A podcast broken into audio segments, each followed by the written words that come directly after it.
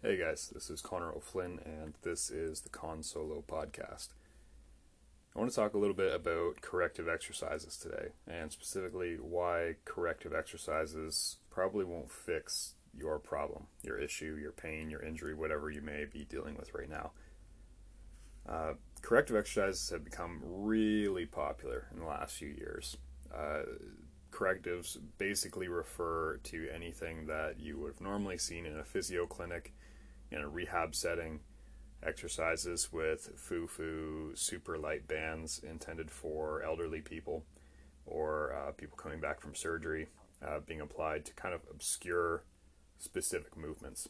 Uh, so think about your basic, your shoulder external rotations or your sideline clamshell exercise, that kind of thing. Really specific movements with really specific goals and intended to kind of bring up a person or a tissue to a really base uh, level of fitness or or structural integrity. So uh, correctives can apply to just about any exercise, and that's a, matter for another uh, discussion another day. But because these things were showing up more and more in the clinic in recent years, as opposed to physios just doing an ultrasound or stim or whatever else they might do, where they don't have to do any work.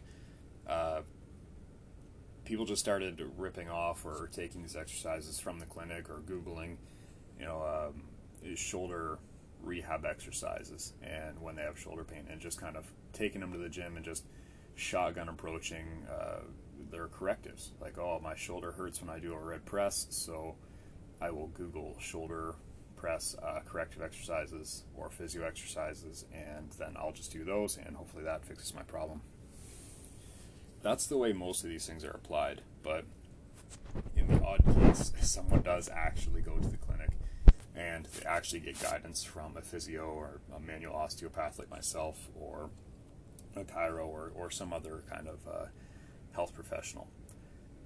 Even in those cases, even when you're getting a corrective exercise uh, from a health professional, I'm still going to make the argument that this is not going to fix your problem and I'm going to put an asterisk in there and just say it's not going to fix your problem if that's your sole approach.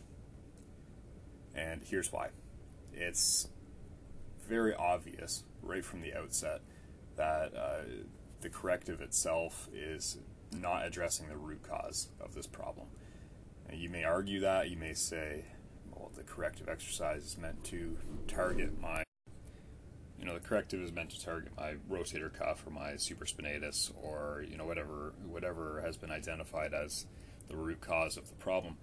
Uh, the problem with that is, is that the tissue itself is not the root cause of your issue. You know, maybe that tissue is the thing that's most responsible for causing pain in this moment, or discomfort, or weakness, or instability, or whatever the issue really may be. Maybe that tissue is causing that problem in this moment why is the tissue causing the problem though? There's a deeper why there. There's a deeper root cause than just the tissue that needs to be repaired. And if you don't address that, then we're just kind of missing the point. You're going to spin yourself in a circle and you'll be back in the same exact boat a few years later. Uh, you'll have a few extra corrective exercises in your arsenal at that point, but that'll be the only thing you gain from this wouldn't you rather just cut out that middleman and just try to figure out the root cause in the first place? So you're doing your normal overhead pressing. You do it for a decade. It's not problematic for you at all. Then your shoulder starts hurting.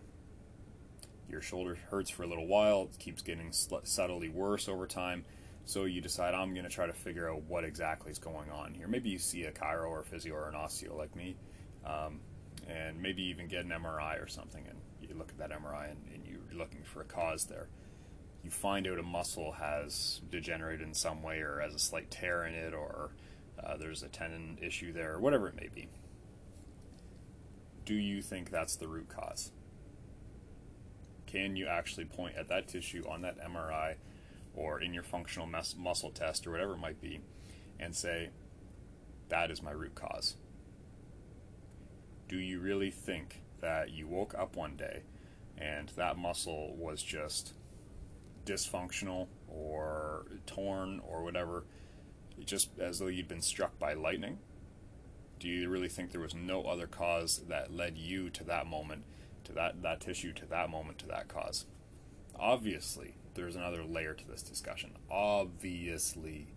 And if you don't look to that other layer, you're just leaving yourself a giant blind spot. So something happened to lead to that tear. You know that maybe that we can probably say with some certainty that that tear is contributing to your issue in some way if you have pain. That's not always the case. The things, of course, that you see on your MRI are, in almost every case, really poorly correlated with uh, with actual symptoms. You'll see that with disc bulges, you know, bulge, and um, and even with uh, muscle tears and labral tears and all that kind of thing. Uh, you'll see these on on MRIs and X-rays and other uh, imaging with people that have zero symptoms. So we can't say it's a one-to-one uh, mechanical damage causes pain. That's not true. But there's a good chance that whatever you're seeing on there plays a role in some way, or has played a role in the past, or maybe will play a role in the future. Now, the real root cause is you have to try to ask why that thing is there in the first place, and then how it's affecting you in the real world. Uh, the root cause we want is that original why. You know, why why did this pain start now? Uh, why is it why is it bothering you when you do more weight, or why is it bothering you when you do more volume, or something like that? Those are the whys we care about. And simply adding a corrective exercise to your routine, even if it's super specific to that muscle that you think is the problem, that's not a comprehensive approach. If you don't address that root cause, all you're doing is applying a band aid and hoping that band aid will hold up to you doing heavy overhead pressing. And that just sounds like a really bad idea anyway, slice it. So, before you go ahead and just research all the correctives you want or or go to your physio or your chiro or your osteo to get more uh, corrective exercises, think about whether or not you're addressing what actually happened in the first place. And I want you to keep an open mind about this too. You might think that uh, you know what you need to address in the first place is is the condition of that muscle. You know, maybe maybe there's a tear in that muscle. Maybe you think that's the root cause of your problem. But go one step deeper why is that there? This quickly becomes, you know, the, the next logical step is to kind of look at your lifting technique. You know, if you're doing overhead presses with a barbell, is your right shoulder doing something different from your left? Are there obvious technical flaws that you can change that may have predisposed you to this injury? Those are good questions to ask. And a lot of people will get to those questions, right? If you have pain or if you have uh, aches or discomfort or weakness on one side, a lot of people can get to those questions. That's not like that's a fairly obvious route to go. Go further though. You have to get into some of the more, well, actually, they're more quantifiable things, even though they're uh, they're they're um, less frequently uh, attributed. Any real or symptoms are less frequently attributed to these things. But look at your training volume. Look at your training intensity. If you if you don't track these things, you should start there. You should start with tracking them. What I mean by volume, like you can count volume in different ways. Hard sets per week, total poundage per week, poundage per session, that kind of thing. Um, and your intensity, your, your nearness to failure, your nearness to your one rep max, however you want to quantify that. But you have to look at those things. I could easily make the argument that all injuries, especially non-contact injuries, uh, are the, are coming from volume and intensity issues rather than technical issues. And I'll leave that one for another day as well. But uh, but look for that original root cause and keep an open mind about where it might have been. You know, if you have a good training log and you have a you know you you keep a journal or you log your food or something like that, don't be surprised if you look back and you see that there was a whole month where you ate like crap because you were overworked and exhausted and because of that, you were sleeping like crap for a whole month, and then your shoulder started hurting towards the end of that month. That frequently happens in the clinic. When I when I run back to the the kind of origins of pain with people as I sit down with them for the first time, we frequently get to that point. When did this start happening? Oh well, I didn't. I wasn't doing anything else different. I my same workout routine, my same physical exercise, everything. Uh, but my mother had just passed away, and uh, I was super stressed, and I had exams coming up, and I I missed a, I missed a payment on my mortgage, and uh, and all these other things, and that is when the pain started. Do you think that's a coincidence? Like that's that you're under recovered and you're trying to continue to do the same thing that you've always been doing, and in that case, maybe your training volume and your training intensity didn't increase, but the relative increase or the relative intensity based on your preparedness that day was different. So, if something like that happened, you know, the problem was not the absence of a special corrective exercise. That's obviously not the problem. The, the real problem was that you weren't you weren't prepared to recover from the work you were trying to, to put your body through. So that's that's kind of the way you have to look at that. The other problem with our corrective uh, being used as a, a cure-all is it's not specific. It's uh, it's specific to what it's supposed to do, but it's not specific to what you want to do. Um, it's it's a you know if you're doing a shoulder external rotation or a clamshell, uh, it's a really specific movement. It's meant to achieve a very specific thing, but it looks nothing like a squat. It looks nothing like an overhead press. And do you want to do clamshells the rest of your life, or do you want to get back to doing squats and running and that kind of thing? those are different movement patterns. The reason we use these correctives is they're very, very simple movement patterns. It's easy for you to coordinate. So, when you have a movement issue and you have a specific muscle weakness or instability or whatever it may be, if I give you a clamshell, chances are you'll be able to figure out how to do that clamshell without hurting anything. You'll be able to do it while contracting your glutes the right way, and you'll be successful with it. And the goal of this is to eventually graduate to something a little more complex. Corrective is not there as a cure all. The corrective is there as as kind of a means of transition. So once you can get a good glute pump out of your clamshell and you can get some strength going with that, do you think that's just going to automatically carry over to your 400 pound squat?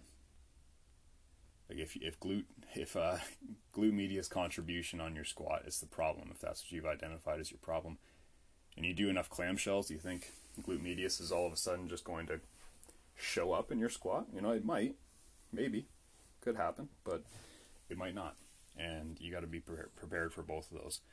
Uh, personally, I see it not just transfer over like that in most cases because the squat is a complicated movement overhead press is a complicated compound movement. There are a lot of moving parts there. A lot of muscles contributing. So the entire body's working on that. And if you're just trying to activate a muscle and hope that that activation carries over to your working sets, that's just foolish. It's just you're you're just wishful thinking at that point. So what you need to do is spend some time on the actual specificity piece, the actual transfer, the actual carryover piece if your goal by doing clamshells is to get back to squatting um, good weight and, and uh, without hurting yourself, then you should spend some time working on the squat. If you can't work on the squat in any context right now without pain, don't go and do that, obviously. But I can almost guarantee that there's some way that you can work on the squat right now while integrating the idea of the corrective into that squat. For example, if you're doing your clamshells to get the glute medius going uh, in a general sense, why not spend a little time trying to get glute medius activated and firing throughout that squat pattern? Why not go through the squat pattern and try to figure out if you can keep glute medius contracted the whole time, or if you can't, why not? Where is it disappearing? Where is where is that contraction uh, leaving you? How can you increase it? Um, how can you do that with more and more weight on your back?